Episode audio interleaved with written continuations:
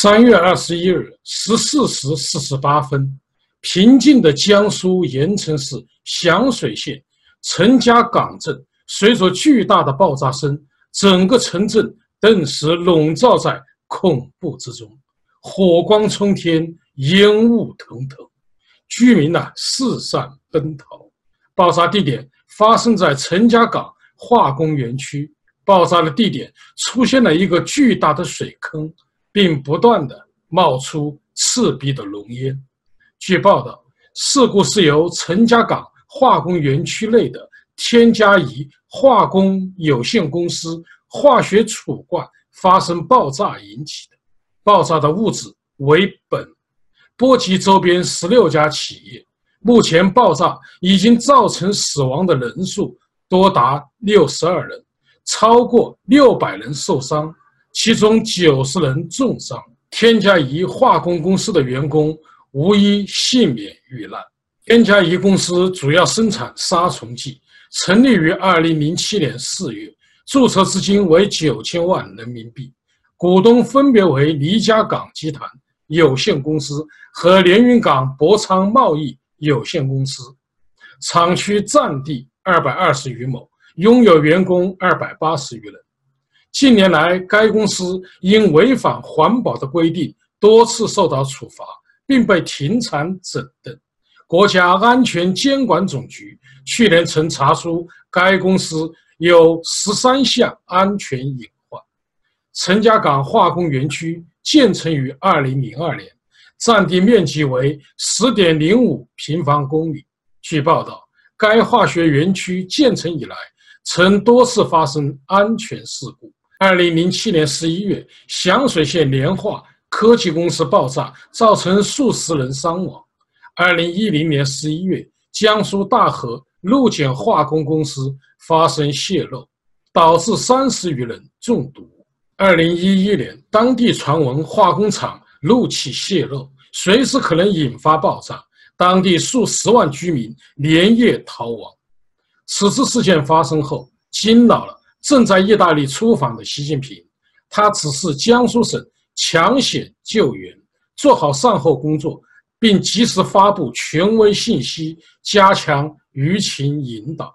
总理李克强也作出指示，要求各地排查并消除危化品等重点行业安全生产隐患。坦率说，在中国，安全事故几乎每天发生，重大事故也屡见不鲜。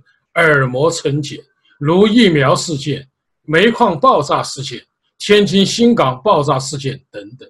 但习近平的指示，及时发布权威讯息，加强舆情引导，还是引起了我的关注。不久，一篇来自中央政法委署名长安健的文章随即刊登，题目是“几乎是时候为形式主义送葬了”。该文在为盐城事故痛惜之余，赞扬习主席的关注和英明领导，以及安检总局及时的安全警示，将事故的责任矛头指向地方政府的形式主义。其结论是，形式主义制造了这场人间惨祸。这应该是为响应习近平的舆情引导指示而创作的。其文共欣赏。一意相与习。就该文的观点，我们不妨分析一下。文章将事故的原因归结为形式主义，似乎有道理。因为各项安全措施如果都得到落实，自然不会发生安全事故。但问题真的这么简单吗？我们不妨推演一下：如果该公司生产设备和管理达不到安全生产的标准，为什么能堂而皇之的恢复生产？谁批准它生产呢？这里面是否涉及官商勾结的腐败？如果是腐败作祟，官商心知肚明，这显然不是形式主义的问题。其次，即使没有腐败，商人要利润，地方政府要税收，明知安全生产不达标，监管部门也只得放行生产。因为地方政府完不成创收指标，领导的乌纱帽就要掉，这也不是形式主义的问题。在此，事故发生后，地方政府千方百计的掩盖，先是通报死亡六人，后是四十七人，现在又上升到六十二人，明天可能上升到百人。事故发生后，当地政府部署了仿无人机干扰器，专门来对付记者的航拍报道。这显然也不是形式主义的问题。综上所述，官方文章将事故原因归结为地方政府的形式主义，显然是在误导舆论，无法自圆其说。那么，到底是谁制造了这场盐城惨祸呢？我的看法是，中共屏蔽信息和引导新闻舆论的维稳机制。第一。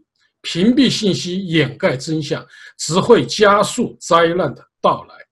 二零零七年十一月，响水县联化科技公司的爆炸事故，就造成。